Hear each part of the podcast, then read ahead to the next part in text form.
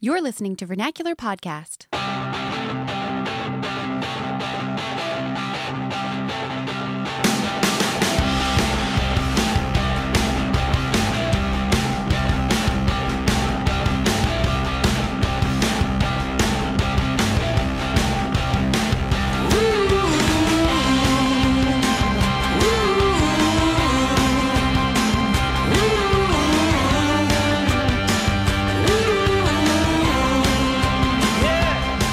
Right, this is Vernacular Podcast. I'm Zach, And I'm Sally. and this is season six, episode six. We're going to get to our guest, Elena, very shortly. We're going to talk about Food and finances. pretty good stuff. But before we do that, we're going to bring back our tip of the week. It's been several weeks since we did a tip of the week. Yeah, I don't even think we've done a tip of the week this This season. No, I think you're right, yeah. So we know you've all missed the hashtag tip of the week.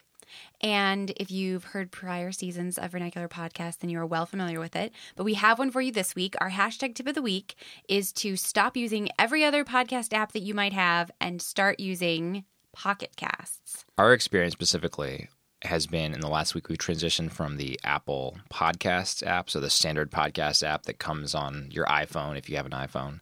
And we've instead switched to Pocket Cast, like Sally mentioned. It costs $3 or two ninety nine to be precise, but it's been worth every cent of that. Yeah, and because we both have iPhones, we can do this like family sharing thing. So I didn't have to buy the app as well. One of us just bought it. You're just a free then we could rider off it. of my Of course. generosity. Always. So But yeah, two ninety nine. I mean, really, we're talking two dollars and ninety nine cents. This is not like a huge expense, And it's anyway, worth it. but it's worth it. Yeah, To me, that sounds like an expensive app because normally I only use free apps or if they're maybe not maybe 99 cents, maybe. But I guess I just think compared to relative to the amount of time you use that, like Right. you are someone who listens to probably an hour and a half of podcasts a day. Yeah, just And throughout so- the day or at the gym. Right? Yeah, definitely. So two ninety nine in that context is a pretty small price to pay. Right, right. So, what do we like about it? I like that you can kind of customize your experience of the podcast. Right. So you can set not just how they download, when they download, but also at what point in the podcast they start. So if you listen to one that has like 45 seconds of lead music, maybe you just want to skip all the vernacular intro music every time, you can set it to start at 45 seconds in. And you can do that for each individual podcast, or you can do that across the board for every podcast you listen Right. to. You can also trim the silences. That's kind of nice. Yeah. You can boost the volume. Yeah. In case you're listening to a podcast where the podcaster is maybe not using the best equipment or just there's a lot of ambient noise or something, you can boost the voice volume. and you can speed it up or slow it down. So, And I even think- like very to, to a very granular degree. So Right. like Yeah, 1.1 times speed. yeah, right now I'm at 1.2 across the board for all podcasts, and that seems to be kind of like a sweet spot me pretty good. so far. I'm still It's at not 1.0. I'm just I'm just I'm a purist, I think. I mean, sometimes I think, wow, they're talking really quickly, and then I remember that I have it at 1.2, but it hasn't been so fast that I have missed what they Right. what they're talking about. Everyone just sounds slightly neurotic or something. Everyone sounds a little amped up. Yeah. Maybe they're a little, a little Like a little too much caffeinated. caffeine, yeah. yeah. yeah. And then yeah, I think just the user interface is really smooth as well. I always found the pod the standard podcast app on the iPhone to be a little bit buggy. Kind of freezes up on me here and then. The search function sometimes just gives me errors and doesn't find stuff. Yeah, you can search. uh, It has a very easy to find search bar. Yeah. If you're Great directory of podcasts. I yeah. mean, anything you can find through the iTunes store, you can find through Pocket and even the display can be changed. There's like three or four different displays. Yeah. So, and you, oh, I think even choosing your podcast artwork, you can customize that. Too. Oh, I didn't even know that. Yeah, Wow. I haven't. I mean, I haven't fully That's the advanced it. advanced configurations tab. But, anyways, if you love listening to podcasts, even if you just listen to us, you might want a better user experience for your podcast app, and that's why we recommend Pocket, Pocket Casts. Casts. And they're not even sponsoring us. Oh, and we've talked like this is an only iPhone thing. This is also on Android. Oh, so right, if you're an Android user, also check this out This is not Pocket an Casts. exclusive club. Right. iPhone and Android go on Pocket Casts. But still, head over in that iTunes app and rate us. We always appreciate that. All right, that's your hashtag tip of the week. And we'll move on to the interview.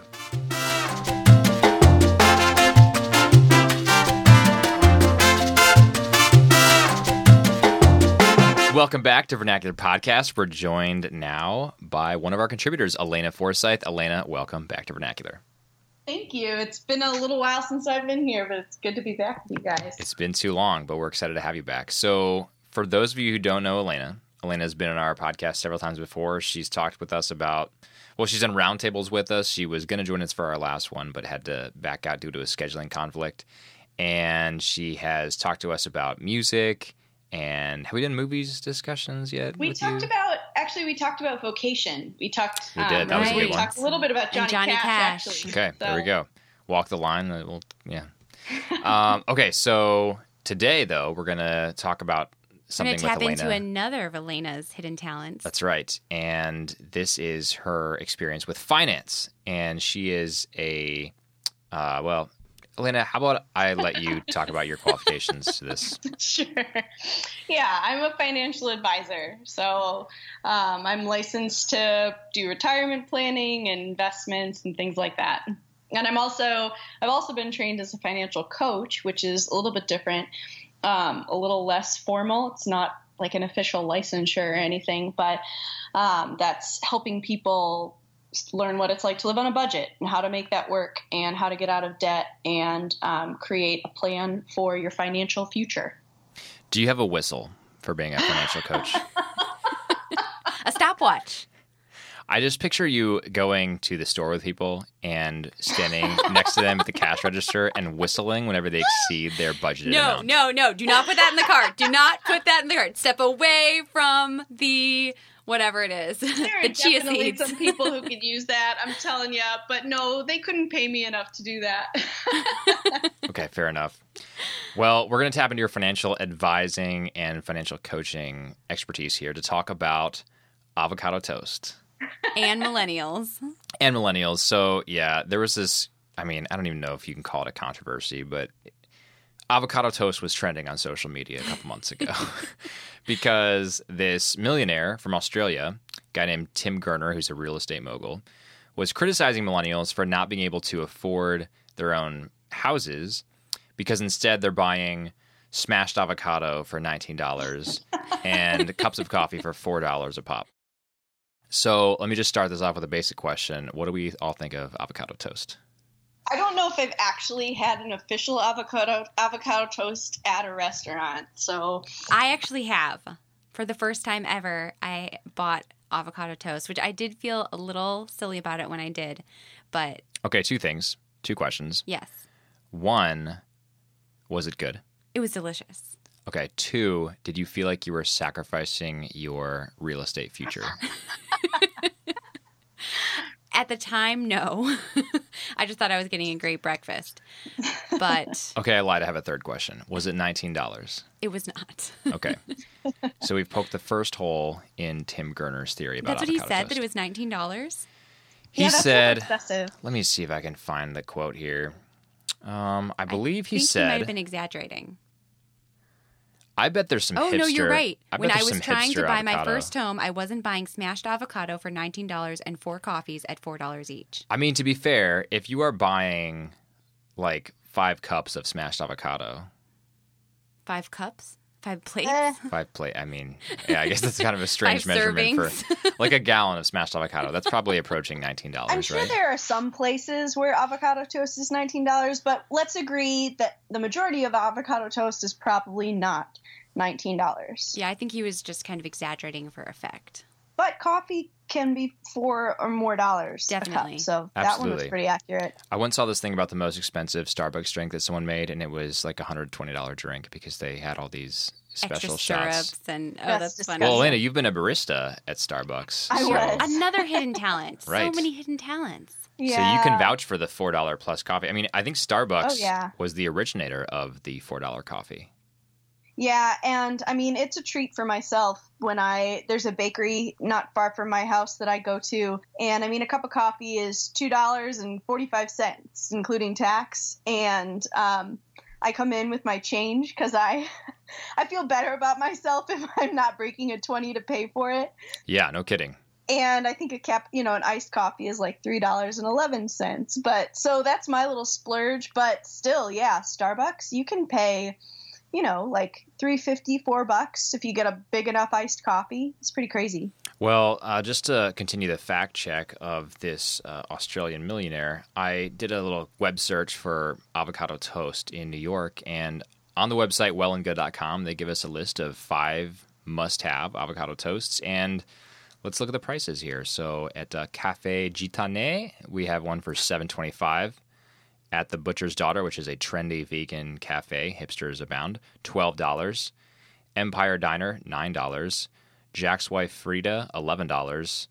Navy, ten dollars. So he's Wow, exaggerating, but, But not not, by by, not much. too by not by too much yeah okay so we can agree avocado toast is expensive if you eat it every day you're probably spending a lot of money and that's not the only thing that millennials go for i mean juice cleanses where you pay 50 bucks for juice that lasts you one day Kombucha. uh, i make my own Okay. Well, Another not- hidden talent.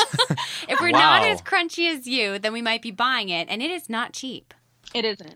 So let's. So the reality is the cost of consumer goods these days, and because our culture has gotten so good at marketing, I mean, for some somehow they're convincing us to pay this kind of money.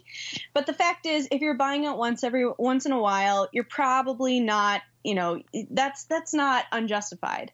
In fact, as I as I do financial coaching with people, um, especially people who are trying who are dealing with extreme debt and you're going to have a lot of millennials in that category because the average millennial who or the average college student who graduates with debt has at least 30000 um, i met someone just last week who has $70000 worth of student debt. And so that's not uncommon. And when you're working with those kinds of people as they're paying off debt you know you have to say okay every so often you've got to you've got to buy yourself a little something just to keep you going because it's hard work and exhausting uh, like emotionally and it's, it's stressful to pay off debt and to throw every single available dollar at paying off that debt so i would say there's a place for avocado toast if you've got other things sorted out right That's valid. So avocado toast not a bad thing We don't in have and to of itself. throw it out altogether. we don't have to. That's good. We don't have to forego avocado You toast, just but can't maybe maybe buy it every week.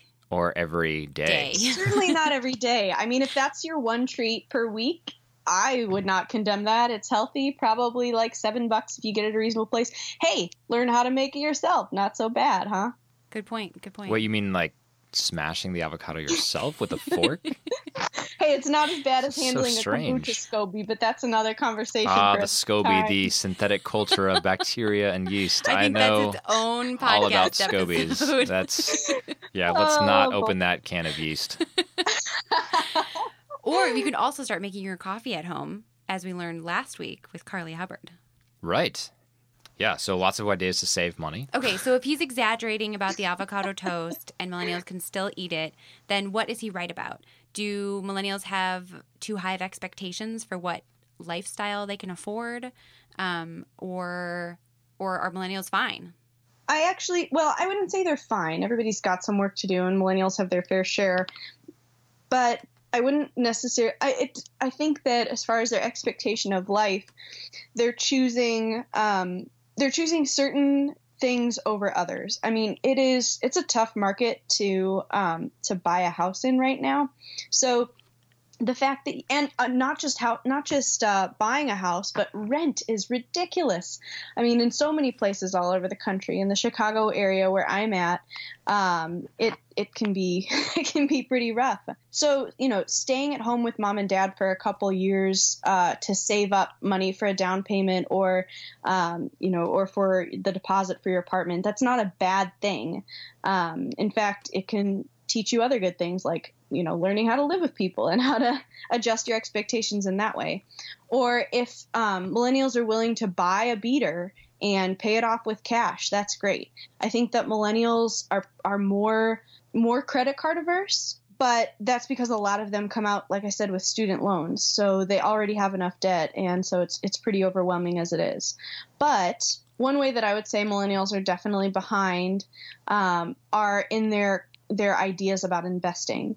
So I think most millennials probably assume, and, and I honestly, I had someone at my own work who, so it, uh, he's not in the financial world, but um, he's in his 50s or so.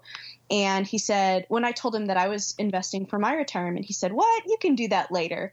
Like, no, no, no, no, no. This is the prime time to do it because if you know anything about compound interest, and that can be another conversation, although if you want, we could talk about it. But um, basically the idea is your money is growing the more time you have to to leave it in the stock market or in a mutual fund. So if you can put in 10 or 15 grand in in your 20s where you're putting in a couple thousand dollars every year when you're in your 20s and then you stop saving for retirement and then just let it sit you could conceivably have um, you know one to two million dollars by the time you're ready to um, to retire, and that's with fifteen thousand dollars invested, but you left it enough time to grow. So millennials who think, "Oh, I can do it later," or "Oh, I don't have enough time to do it," or enough money to do it now, um, that's where they're that's where a lot of them are mistaken. So let's crunch some numbers here. We're going to uh, jump off on that point that you mentioned about how your money builds over time when you have it invested. Let's do a practical example of the avocado toast. So I'm taking a price of $11 for avocado toast because that was kind of 10 or $11, I think was sort of the average of the prices I was reading off from those New York restaurants. We'll assume a $4 cup of coffee. And Sally said, I think every week, right? So let's assume that you're putting aside that money every week instead of buying avocado toast and coffee. So like one day every week you don't buy your avocado toast and coffee. You put $15, 11 plus 4 into your investment anyway. So let's say you start when you're 18. At what age what at what age do you guys think you uh, would be putting a down payment on a house? Ooh. Um, Like a down payment on a house. Uh, maybe 30? I, I was going to say between 30 and 35. Does that sound reasonable? So wait, wait. What's is what's the question that you're asking? Is how much would that be over the course of uh, 17 years? Uh, I'm asking. So I have a calculator up here from Bankrate.com, and I'm asking what my year target should be. So if if we're going 30, that's 12 years from 18. If we're going 35, that's 17, obviously. So let's just go 12. Sally threw out 30. So you're shooting for down payment on a house at 30. That's probably early. Okay. Uh, but probably if you're starting to save at 18, then you're kind of ahead of the game. That's true. Yeah. Okay. So fair enough. 18 is probably early. yeah, I mean, maybe because this would also work for let's like a say you're starting 22 at 22, to 34 year old. You graduate Okay. from college at 22, and you want to have a house when you're 35. Right. So 12 years to accumulate. Let's say you have an initial investment of a, a hundred bucks. So you throw a hundred bucks into this to start it off. We're going to assume an annualized uh, or interest compounded annually of like seven percent. So that's your average rate of return, which is pretty standard market conditions. So after 12 years, with that $100 initial investment and a weekly contribution of $15, you're going to be looking at about $14,600 after 12 years. So a down payment maybe on a really small house, um, but still significant, right? yeah, I mean, and if that's all you're saving, that's not not an insignificant sum. Yeah. could also certainly buy a car with that money. So yeah, I mean, fifteen dollars a week maybe doesn't sound like much, but of course, when you extrapolate that out and fifteen dollars a week, you know, becomes sixty dollars a month, which then becomes uh, what seven hundred twenty dollars or so a year. It sounds like a little bit more. Yeah. So, and then uh, considering if you at age 18 um, start investing that and you do 60, you know, $65 a month for uh, from age 18 to age 65, you, I mean, and actually, I would say that seven is a pretty conservative uh, estimate as far as growth, but I mean, you're looking at $840,000 conceivably at a 10% um, rate of return, which is um, probably that's probably pretty close to uh, what it is over that that expanse of time. So that's 564 months from age 18 to age 65. Six, $65 a month could be more than three quarters of a million dollars. Wow. But if you're Not buying your first house when you're sixty-five, If you're buying, So let's I'm pause. Can we pause for just I'm- a second? Home ownership. sure. Is that even a goal that millennials should be striving for? Is that is that actually should that be one of their financial goals? I know it was for our parents' generation, but is that something that's still prudent financially now? I think it can be depending, but I think uh, one of the reasons that millennials put it off is also because they're putting off other things like marriage and family. Um, so you're looking at uh, a higher and a higher age when your average um, male and female get married, and a higher age when they start having kids. Um, so right now, um, you know, you see a lot more who are they're they're just kind of uh, reluctant to settle down, I suppose. So buying a house doesn't feel like it's a plic- it, you know a lot of them feel like it's more of a commitment than they're ready for i suppose. So the age of of buying your first home is uh, is a little bit is older than it has been in past generations.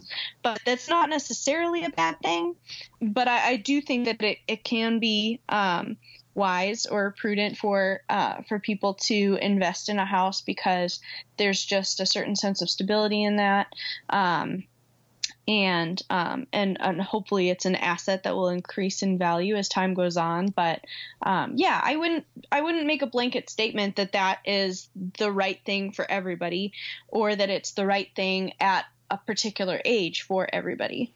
So um, I don't think that that's something that we need to um, that we need to worry about with millennials because they're not putting off home buying because oh they just rather live rent free at mom and dad's house. Yeah. They're putting they're most of them, a good majority are probably not able to think about buying a home or saving for a down payment because of things like student loan debt. Um, So because that's the real they- culprit then, not maybe the avocado toast, but the student loan debt. Yeah, but it, it can be the avocado toast. I mean, if you're if you're paying a ridiculous amount, you know, uh, and if you're if you're paying the minimum on your student loan, like three hundred dollars a month, or you know maybe even more, um, but if you're paying only paying the minimum so that you can have your avocado toast, then you're missing something because if you've got student loan debt, the rates are not low. You know, you're looking at sometimes six to eight percent interest on these loans, and um, and those they they survive you beyond your own death. If you die with student loans, then your parents or someone else might have to pick that up. So Wow. it's, it's really crazy. Yeah, I would Hmm. say the student loan debt is prob is the bigger burden than anything else, and probably the bigger reason why um, why millennials are putting off what are considered kind of milestones of adulthood, uh, like buying a house. Well, I want to put a little bit of data, add a little bit of hard data to this conversation because I think these investing trends from millennials, our generation, are really interesting. So, millennials, we're talking about the people born generally between 1980 and 2000. There's a really good infographic uh, put out by Goldman Sachs on this that we'll include on a as a link on our website.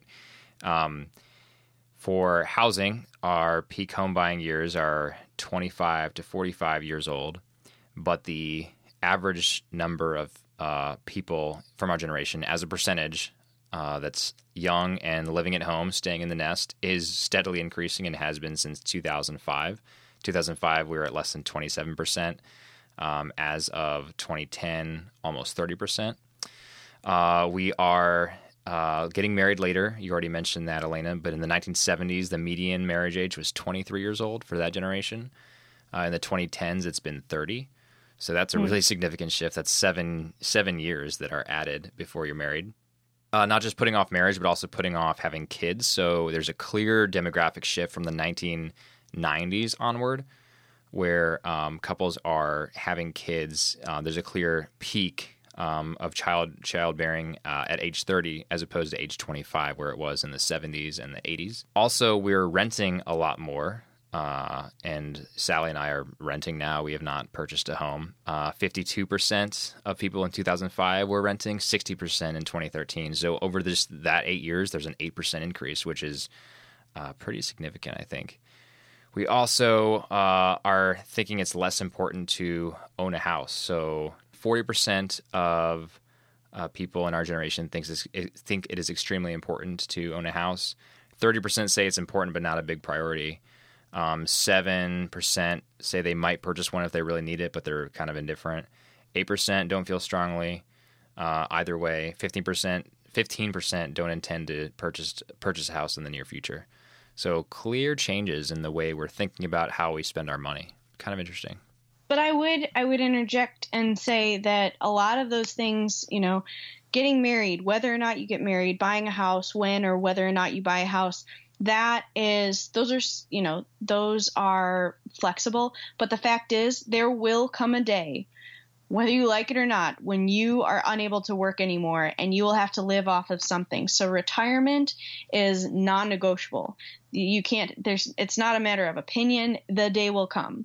So investing for retirement and as people are living older and older um, and the cost of healthcare is going up healthcare is one of the high is probably the highest expense that most people will experience when they're in retirement. That i mean your average uh, retirement or uh, healthcare costs over the course of uh, like a 20 year retirement is you know that can be 250 to 300 thousand dollars.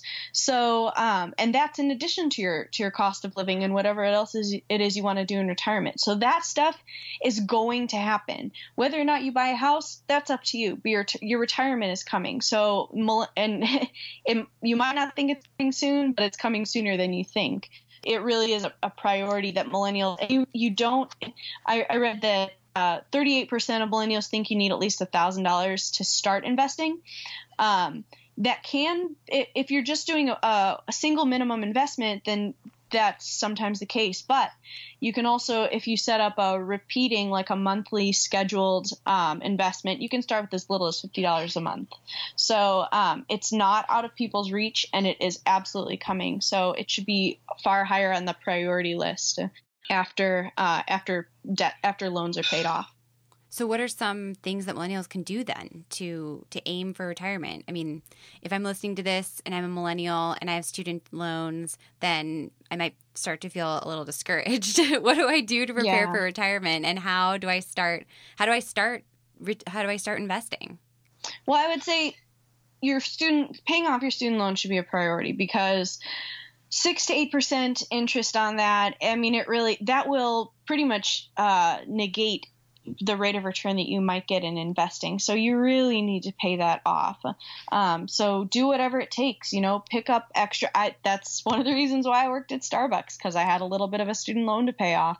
Um, don't don't waste time on that. Pick up extra hours. There's no shame in it. Um, it's uh, it's definitely important to to get out of debt but after that, once you've um, once you've paid off your student loans, it is important to start investing immediately. And you you might not. Um, it, I would highly recommend meeting with a financial advisor because your situation is always going to be unique. I mean, that's a disclaimer that I would give to anyone um, that I'm that I'm talking to about advising is that you've got a unique situation with your income, your objectives, um, your risk tolerance. So it could be really valuable to meet with an with um, a financial advisor to get a little bit of insight into uh, into specifically what your priorities might be. But um, when you're as young as in your 20s, it's absolutely worth it to just just start. Uh, 50 bucks a month, you know, and maybe you'll realize, oh, I can do 100, I can do 150, um, or maybe you can max out a Roth IRA, which is a tool for for investing that um, that saves you from paying taxes on on your, the money when you take it out when you're older. It's a great option, especially for people who are young in a low tax bracket. But um, you know, to max that out, it's $458 a month. Um, so if you can spare $458 a month in your 20s, start now because uh, it'll definitely pay off in a few decades when you're ready to retire. So those are some good strategies to invest now. Would you recommend any apps or any sort of technologies or um, other things that can help us online spend. resources. yeah, I mean, I'm thinking like budgeting apps. We use YNAB a lot, and we like it. I'm also thinking about things like Betterment or Stash, which helps you save your loose change and turn it into investment money. Anything like that? Yeah, I think all of those things can be um, really valuable. YNAB, uh, Mint, um, things that help you track your finances. But it's important not just to track, but um, like you said, Zach, with YNAB, um, it is you need a budget because a budget is not just looking at where it went, uh, but actually deciding what you're going to do with it. I highly recommend Dave Ramsey's resources because, um, as Ramsey would say, being good with money is 80% about behavior. And um, they've just got a lot of great articles that talk about some practical issues um, that you're dealing with when you're budgeting and I would always encourage people, no matter where you're at with your finances, um, or you know, you might be knee deep or neck deep in debt, but I would challenge. I always challenge people to consider how they can give, because it helps you to remember that your money is a tool um, ultimately that it is not it does not your worth is not tied up in it your the amount of student debt that you have is uh, that is not your identity and if you're able to give um, to um, to charities that are doing good and to be able to um, to focus on the fact that your money is far more about you I think you're far more likely to be successful in achieving your financial goals.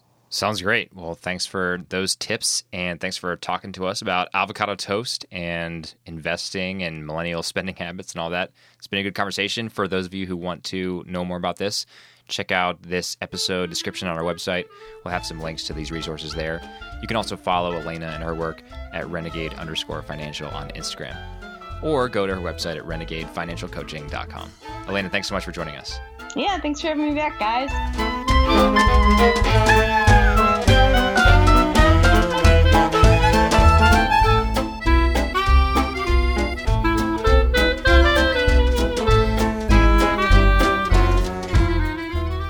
We're back to wrap things up with episode six. And before we do that, we wanted to remind you to check out our Patreon page. You've heard us mention that on the past couple episodes. If you haven't checked it out yet, it's kind of a cool way to support your favorite podcasts and artists. And it's similar to a Kickstarter. Right. Yeah. So Patreon is like a Kickstarter for podcasters, designers, artists, filmmakers, you name it. And the idea is that you can support their work by giving at different levels, recurring amounts, normally monthly. And then at those different giving levels, you'll receive something in return. So uh, it could be like if, if you're supporting an author, you could be getting a, a signed, signed book. Yeah. Yeah. Um, our website is patreon.com slash vernacular. That's P A T R E O N dot com slash vernacular. And on our site, for example, you can sign up to give us a dollar a month. Uh, and if you do that, we'll thank you by name in a written episode uh, description and give you a shout out on air in one of our podcasts. Uh, you can also do something like the uh, the monthly Frappuccino Club, which is a five dollar a month commitment. And if you do that, then we'll send you a custom homemade batch of my patented chocolate chip cookies. Yeah, if you've heard us talk about chocolate chip cookies, you know that Zach has created his own recipe, which is incredible. Who, who anyone who's ever had them thinks they're amazing. They're basically like a bunch of chocolate chips melted within encased in a cookie crust. I don't want to get too bold in my assertions here, but this would be one of the best things that ever happened to you if you ate one of these cookies. and we would make you your own plate of these cookies.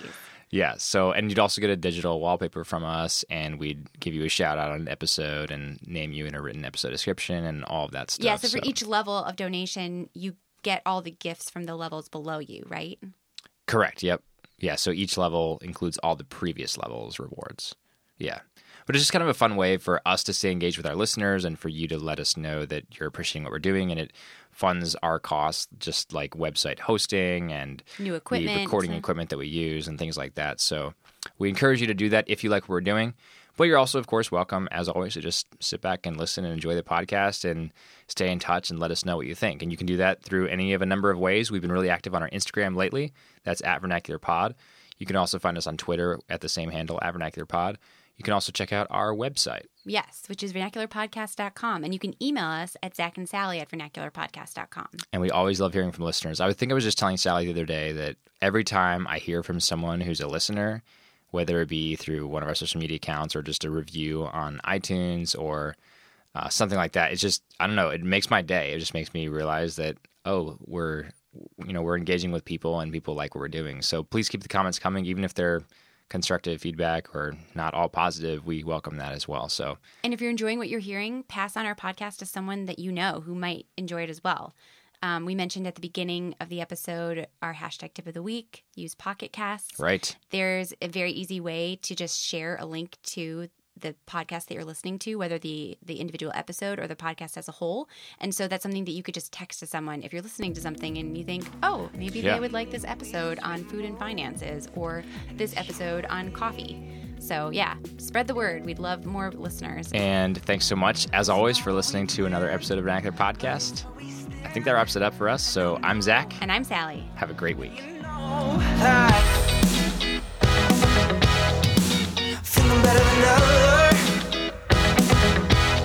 when I'm by your side. Think I'm better than ever when you're with me tonight.